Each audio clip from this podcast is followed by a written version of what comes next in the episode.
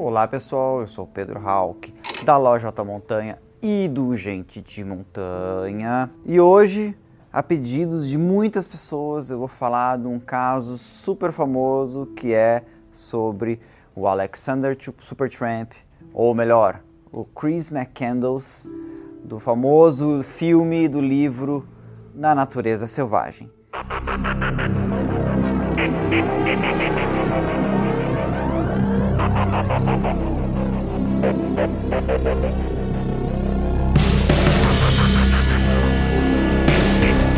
Bom, galera, eu sei que esse assunto já está muito batido. E eu mesmo vou te confessar que eu não tinha intenção de falar sobre ele exatamente por esse motivo, porque eu não queria que fosse mais do mesmo, já que, como eu já te falei, Muita gente em muitos locais exploraram esse tema de maneira exaustiva. Porém, como tudo tem sua motivação e tudo tem algo pessoal nas análises, então espero que vocês gostem é, ouvirem de mim né, um pouco dessa célebre história que todos sabem que acabaram muito mal. Antes disso, pessoal, já vou fazer aquela pergunta para vocês. Vocês conhecem a loja Alta Montanha? Se você não conhece, então entra no site www.lojaam.com.br e veja centenas de milhares de produtos bacanas para você que gosta de aventura, de trekking, montanhismo, escalada e viagens. E se você gosta de tudo isso, entra também lá no gentedemontanha.com, que lá é uma agência de montanhismo e trekking e você vai conhecer esses roteiros desde alta montanha, passando por cursos inclusive de escalada. Então, para começar, quem foi é, Christopher McCandless? O Chris McCandless, ele foi um americano, nascido em 1968 e falecido em agosto de 1992 e ficou muito famoso pelo livro de John Krakauer, Na Natureza Selvagem. Ele era um jovem idealista, uma pessoa muito romântica, romântica, galera, no sentido filosófico, ou seja, o romantismo é uma corrente de pensamento em que você idealiza as coisas, e esse era o maior perfil né, de Chris McCandless. Ele era formado em História, então já pela própria uh, profissão que ele decidiu seguir, mas que nunca acabou vivendo disso, né, já demonstra que ele tinha uma busca por conhecimento. Ele até, inclusive, chegou a estudar e se aprofundar na antropologia. Então era uma pessoa bem diferenciada, escrevia bastante e lia muito. Era uma pessoa que é, tinha é, muita influência de grandes escritores é, que tergiversavam sobre a liberdade, sobre a condição humana, sobre a solidão, como é o caso de Jack London, de Tolstói e de David Thoreau. Né? São todos autores que escrevem muito a respeito uh, dessas questões humanas, da solidão, dos objetivos de vida e da idealização das nossas vidas, né? Então, assim, basta você ir atrás uh, uh, do que dizem esses autores, as ideias que estão por trás dos seus livros, né? Você tem sempre aquela ideia de que o meio natural é um meio que liberta e que a sociedade humana ela é corrompida e que nas cidades você tem essa relação superficial e artificial entre as pessoas. E isso tudo é ruim, é uma energia muito má, enquanto que na natureza é que você se encontra consigo mesmo, que os objetivos naturais são aqueles que fazem a pena ser é, viver, enquanto que os objetivos do mundo uh, urbano uh, e materialista são superficiais e, enfim, uh, eles não levam uma felicidade plena não é? E aí então é que vem aquela questão de você estar inserido no meio de uma sociedade, inserido no meio urbano, industrial, cheio de tecnologia, de riqueza, e você ser um cara solitário. Você ser um solitário no meio da solidão. E de certa forma, o Chris McCandless era esse tipo de pessoa. É, ele nasceu na Califórnia, mas ele cresceu no subúrbio da capital dos Estados Unidos, de Washington, na Virgínia. É, seus pais não tinham uma boa relação e ele e sua irmã eh, foram testemunhas desse relacionamento ruim eh, entre os seus pais, inclusive de uma falta uh, de sinceridade entre eles, né? E também uma questão de eles viverem muitas aparências e por conta disso, inclusive, o pai do Chris, que é o Walt, nunca ter pedido a separação de sua mãe, que era uma pessoa muito infeliz que vivia, vamos dizer assim, vivia uma vida que ela não queria em função dele e ao mesmo tempo ele não deixava que ela se libertasse. Uh, o Chris, por conta uh, dessas infelicidades familiares, das brigas, ele era muito próximo da sua irmã, a Karine. Mas enquanto que a, uh, o Chris escolheu viver uma vida totalmente natural e sumir, né? sabe aquele negócio quando você briga com alguém, que você tem uma grande decepção e você tem a vontade de sumir no mundo? Foi exatamente isso que o Chris fez. Enquanto que sua irmã viveu mais ou menos como um americano normal vive. No próprio livro uh, do John Krakauer, que foi o biógrafo, né? Aliás, puxa vida, hein, Chris? Você foi ter um biógrafo da pesada, hein? John Krakauer, ele quando entrevistou a irmã uh, do Chris, né? Ela estava ali se acumulando seu primeiro milhão, vivendo aquela aquela ideologia, aquela questão do sonho americano, né? De você uh, evoluir, acumular, crescer, expandir, né, viver aquela vida do, do American Dream, né? Mas o, o, sonho do Chris era outro. E foi exatamente o que aconteceu quando o Chris finalmente se formou na universidade. Ele pegou seu carro velho e picou a mula. Antes disso, ele pegou uh, os, o dinheiro que ele tinha na conta, que eram suas economias ao longo de todo o tempo que ele estudou, que eram 24 mil dólares. Não era uma grande quantia, mas 24 mil dólares é, não é pouca coisa também, né? Ele doou tudo isso para instituições de caridade e saiu com o seu velho carro, um Datsun, né, rumo ao desconhecido, sem falar para os pais, é, simplesmente sumir da vida deles. Né?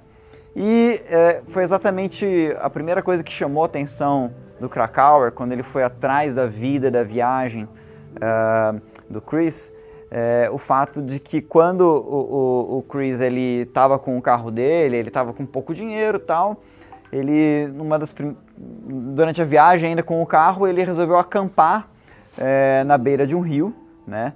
Uh, houve uma chuva muito forte, esse rio encheu e acabou levando o carro dele. E aí ele abandonou o carro uh, e, e não só abandonou o carro, como ele também pôs fogo é, no resto do pouco dinheiro que ele carregava consigo. Né? Quando o carro dele foi encontrado, né, inclusive as pessoas que encontraram conseguiu até dar partida no carro, então nem tinha sido um grande problema que tinha atingido é, é, o carro dele na enchente. Não recordo, não posso dizer muito bem o que, que foi naquela época, mas assim, foi uma coisa que foi fácil de resolver ali. Aquelas coisas de quem tem carro velho, que você com arame, silver tape e W40 você resolve quase todas as coisas. Mas o Chris, ele não fez isso e saiu perambulando pela vida. Aliás, galera, muitas das coisas que o Chris fez, uma das maiores críticas, né, é que ele era um cara que não tinha grande conhecimento nas coisas que estava fazendo. Então ele idealizava muito, mas também não conhecia muito. Então provavelmente ele tinha um carro velho e tal, e você sabe, quem tem carro velho como eu, a gente acaba sabe, ouvindo qualquer barulhinho, sabe o que, que é, né? Já conhece o carro por inteiro. E pelo visto ele devia levar no mecânico, né? Mas vamos lá. Uh, ao longo do tempo que ele desapareceu, né? Uh, ele foi encontrando com várias pessoas, se relacionando com várias pessoas. E isso é uma coisa muito interessante que o próprio John Krakauer pôde reviver no livro, né? Que com todas essas pessoas com quem ele conviveu, essas pessoas é, acabaram é, é, estreitando vínculos e tendo uma grande admiração por ele. Então era uma pessoa que era muito filosófica, uma pessoa que tinha muito conhecimento antropológico. Então ele tinha uma conversa que realmente encantava as pessoas. Então esse encantamento que ele provocava com as pessoas foi algo que foi quase que uh, unânime com todo mundo que ele conviveu. Dentre as pessoas que ele conviveu, ele conviveu com um casal de hippies, né, que era a, a, a Jan e o Rainey, uh, e, e, teve um primeiro conflito ali, porque apesar deles terem, esses dois hippies terem grande admiração pelo Chris, a, a Jan teve um grande problema, porque ela própria ela tinha um filho que também era desaparecido e ela se sentia muito culpada é, é, pelo filho desaparecer e nunca mais entrar em contato com eles. E era exatamente aquilo que, que o Chris estava falando, estava fazendo, aliás, né? É, sumir e deixar os pais sem notícia nenhuma. Aliás, o maior castigo que ele podia fazer com os pais, né? Ao invés de ser o castigo físico, de bater, de brigar, de falar verdades inconvenientes para os pais, simplesmente o desaparecimento deixou para os pais o peso da culpa pelo desaparecimento e depois, infelizmente, sabe o que aconteceu? A morte dele. Né? A própria uh, Ian tenta, de certa forma, uh, convencer o Chris que ele precisava reatar com os pais, voltar a conversar com eles e, e abandonar essa jornada maluca que ele estava vivendo, né? E, e, retomar sua vida que ele tinha antes, né? Que era uma vida confortável de uma pessoa de classe média alta nos Estados Unidos, né? Mas isso não foi suficiente uh, e o Chris continuou sua jornada, né? Mas dessa dessa convivência uh, do Chris junto com o casal, uh, o próprio casal continuou, pôde, né? melhorar o relacionamento entre eles mesmos, né? Uma coisa muito curiosa que foi quando o, o Chris conviveu com, com esse casal de hippie, ele ficou no acampamento de hippies, ele acabou conhecendo a Tracy, que era uma adolescente, que era uma menina, uh, inclusive, muito bonita, muito atraente, que se apaixonou por ele. Né? Então ele era um cara que ele realmente atraía muitas pessoas e ele acabou fazendo com que essa garota ficasse apaixonada por ele e ele acabou é, destroçando o coração da menina porque ele abandonou ela para seguir a sua viagem. Né? Aliás, isso é uma constante das críticas sobre o Chris, né?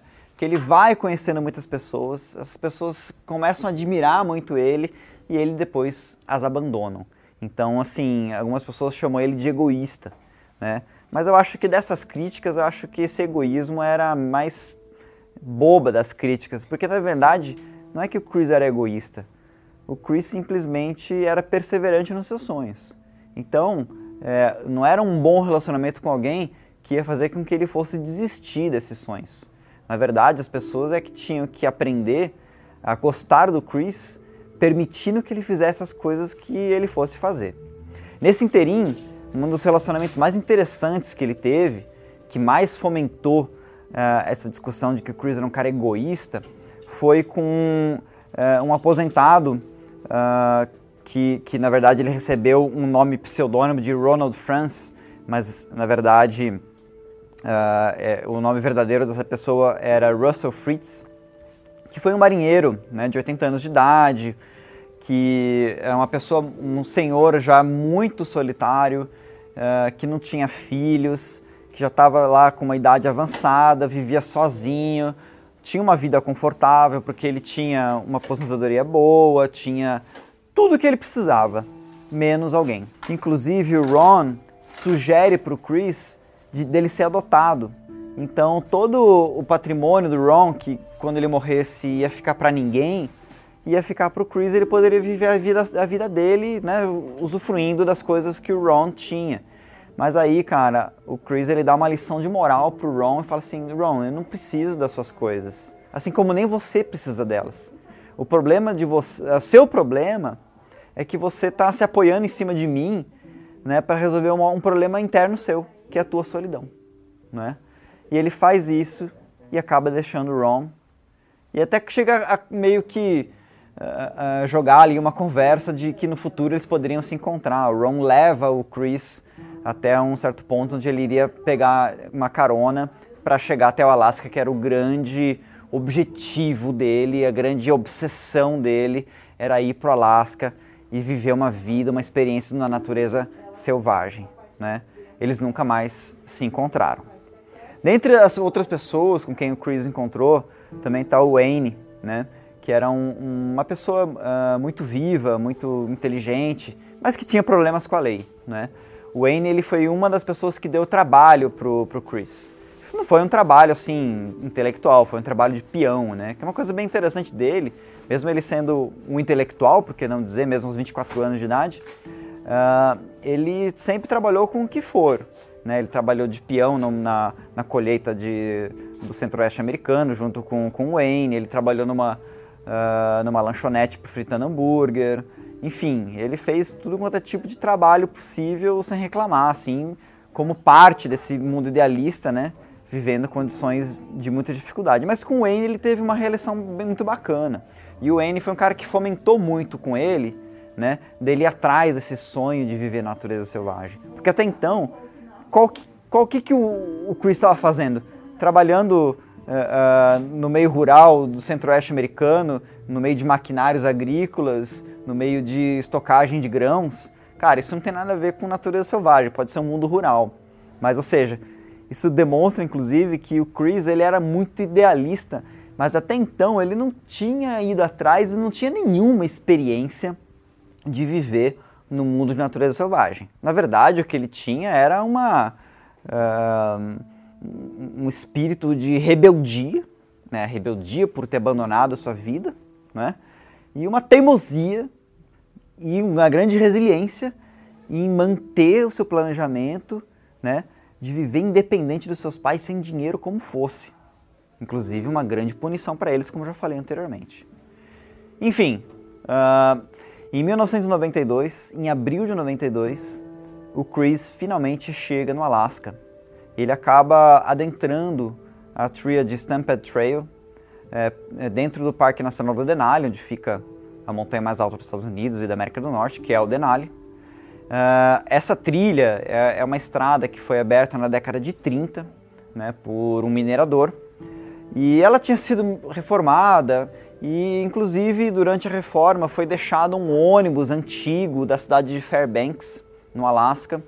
E esse ônibus abandonado no fim dessa trilha, é, ele servia como um refúgio, como um local, assim, se algo acontecesse de, errado, acontecesse de errado, algum caçador que estivesse por lá, porque é uma região onde a caça é liberada, poderia adentrar esse ônibus e, e pernoitar e ficar ali durante um tempo até ele poder ir embora, né?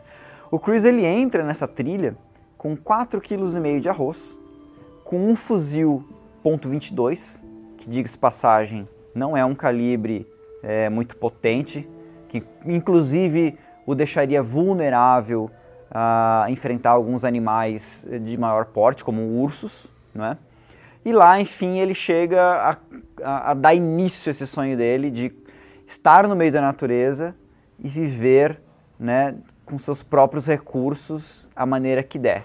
Ou seja, estar ali vivendo aquilo que ele lia nos livros, né? de ser totalmente independente, dominando a natureza selvagem. Bom, abril é fim uh, de outono. Né? Lá no hemisfério norte, uh, é, mês de julho, junho, já começa o, verão. Então, de princípio, ele sofre com muito problema, sofre muito com a neve tudo mais, só que depois disso a neve vai derretendo e ele vai continuar, ele consegue ali sobreviver por bastante tempo, mas ele não era uma pessoa habilidosa, né? Ele não tinha, não era um caçador, ele não tinha treinamento, não sabia atirar, ele não sabia o que fazer com a caça. Inclusive ele chegou a, ca a caçar um animal de grande porte, um alce, e ele perdeu toda a carne porque ele não tinha recursos para refrigerar essa carne, né? Já era verão, e então ele perdeu toda a carne podre né, e ficou cheia de larvas, cheia de, de vermes. Infelizmente, é, ele não pôde se alimentar de, é, dessa, dessa carne. Ele se alimentou, ao longo de todo esse tempo, de pequenos animais, de pequenos pássaros, de frutos que ele colhia, de sementes, de tubérculos. E o que aconteceu? Ele foi ficando muito fraco. Né? Aí depois de um certo tempo, quando ele, ele decidiu abandonar aquela região e voltar para a civilização, ou seja, já tinha cumprido o objetivo dele, ele voltou, começou a voltar à trilha, e aí então ele deu uh, de, con, de cara com o rio Teclanica, uh, que é um rio típico de paisagens de ambientes temperados, é, é, subglaciais, que é um rio que quando você tem é, o inverno, ele é um rio que você atravessa ele caminhando tranquilamente, sem problema nenhum. Por quê? Porque no inverno é muito frio e a água está congelada. Mas como ele fez isso é, em agosto, né, que é auge do verão, já teve um grande derretimento em julho, o rio estava muito cheio e ele não conseguiu cruzar esse rio. Aí vem todas as críticas sobre ele, porque muito próximo de lá, 400 metros, existia uma ponte que dava para atravessar aquele rio e ele não sabia. Por quê? Porque ele foi romântico e ele se embrenhou no mato, sem equipamento, sem formação, sem nada, porque ele queria viver aquele sonho da natureza selvagem, não é? Aí ele acabou retornando pro, pro, pro ônibus e a situação dele foi só piorando, só piorando, só piorando. Ele emagreceu muito, não é? E ele acabou falecendo é, em agosto de 1992.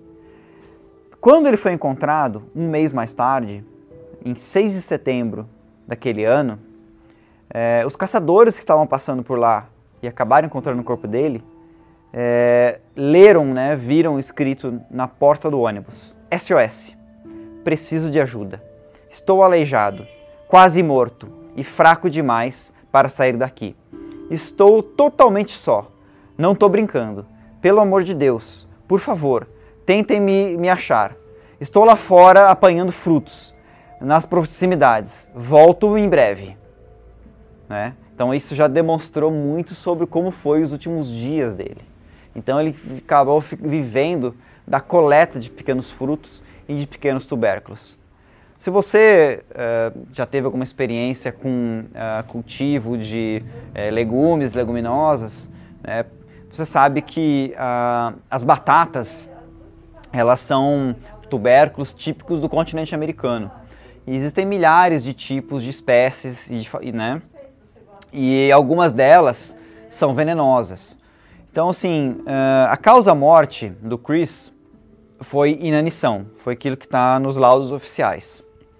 Mas é, foi aventado que é, ele se alimentou uh, dessas, de algumas batatas selvagens que eram venenosas, né? Uh, isso faz totalmente sentido, só que não foi encontrado uh, junto com ele nenhuma espécie de batata venenosa. Pelo contrário, todas as batatas que ele tinha, ele estudou a respeito disso, do que ele comia, né? E eram todas elas uh, possíveis de ser alimentadas por seres humanos, né? Mas uma delas uh, tem uma semente que é alcaloide e que ela interfere no metabolismo da glicose. Então, levando em consideração que ele já estava muito debilitado, que ele já devia estar com uma taxa de gordura baixíssima, né? que ele é, já estava num, numa, num estado de. O corpo dele já estava entrando em inanição. Se ele, deve, se ele se alimentou de, um, de um, uma, um tipo de batata, de, um, de uma, uma semente de batata, que pudesse provocar uma alteração no metabolismo dele de glicose, realmente isso poderia levar ele a, a, problemas. Mas não há nenhuma prova de que isso aconteceu. Mais tarde, o próprio uh, John Krakauer aventou a hipótese de que o que envenenou ele pudesse ter sido o mofo, que ele colhia algumas batatas e essas batatas depois mofaram. Então, o mofo dessas batatas, os alimentos que ele comeu, acabou gerando intoxicação alimentar, desidratação e, enfim, vários problemas que, combinado com a fraqueza que ele se encontrava, com o estado, a debilidade que ele se encontrava, acabou é, levando ele a óbito. Bom, é, a história dele foi contada com uma riqueza é, filosófica é, digna de um best-seller, que é o, o, o livro Na Natureza Selvagem. É um livro belíssimo. E em 2007, esse livro é, foi adaptado para o cinema pelo Sean Penn, que é um excelente diretor, uma pessoa que tem um histórico em Hollywood.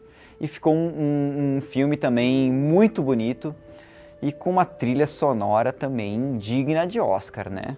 Que é a trilha sonora simplesmente do Ed Vedder, que na boa é uma das melhores trilhas sonoras do cinema que eu conheço, ficou uma obra de arte realmente. Então, combinando essa história tão apaixonante é, com uma, sabe, um, um, personagem tão rebelde que busca liberdade, né? Não existe nada mais lindo que essa palavra liberdade, né? E tudo isso resultou assim em que pessoas admirassem muito o Chris, que existisse um culto à sua personalidade e que isso em si virasse um outro problema. porque até mesmo a trilha onde ele acabou falecendo virou um local de peregrinação e não demorou muito, evidentemente, para que pessoas sem noção que estão ali pela ideologia e não por alguma afinidade com o meio natural acabassem se perdendo, resultando em resgates e até mesmo gente que morreu é, che tentando chegar no ônibus onde o Chris McCandless acabou uh, falecendo. Então isso acabou uh, resultando no dia 18 de junho de 2020 na remoção do ônibus do Chris McCandless. Então a, a Marinha norte-americana removeu o ônibus por um helicóptero, né? A imagem que vocês estão vendo agora, para então que as pessoas parassem de peregrinar até aquele ônibus e assim parasse também de ter tantos resgates, de tantos problemas. Então, assim, até por uh, uma coisa bem engraçada, porque muita gente adora o Chris, mas lá na Alaska a galera odeia ele, né? A galera fala que o Chris era um sem noção, que o Chris ele era um irresponsável, um imprudente, que ele foi para lá é, é, sem a condição de, tá, de ter sobrevivido. Então era, era evidente que ele ia morrer. Então, assim, ele foi lá para quase para se suicidar. Então muita gente acha que ele foi estúpido, não é? Que ele não era romântico, ele simplesmente foi é, estúpido. E, ainda as pessoas acabam criticando quem gosta dele porque acha que é estúpido igual, né? Então se você gosta de uma pessoa que foi estúpida, você acaba sendo igual a ele, né? Porque de fato a maioria das pessoas são pessoas que têm essa né, idealização das coisas. Tanto é que muitas delas acabaram tendo que ser resgatadas. Independente se você gosta ou não gosta do Chris, se você acha que ele foi um, um Zé Mané ou se ele foi um gênio, né? A história é essa, o resultado a gente sabe. Eu mesmo tenho algo uh, a falar sobre isso, porque eu li o livro Na Natureza Selvagem no ano de 1998. Eu fui muito influenciado por essa história. E no ano de 1999 eu comecei a empreender um planejamento para fazer algo semelhante. Mas eu não fui seguir os passos do Chris, eu fui seguir os meus próprios passos e acabou que no ano 2000 realizei uma viagem de carona com pouquíssimos recursos, aonde eu fui até o Ushuaia na Patagônia e retornei com muito pouco dinheiro. Só que diferente do Chris, além de ter voltado vivo, eu escalei várias montanhas no meio do caminho. Dentre elas, o próprio Cerro Plata, que foi minha primeira montanha nos Andes, uma montanha de quase 6 mil metros de altitude, que a gente fez sem guia, carregando todo o peso, com pouco conhecimento, e acabou tudo dando certo. Bom, galera, espero que tenha gostado dessa história, espero que tenha gostado da minha interpretação dos fatos. Valeu e até a próxima!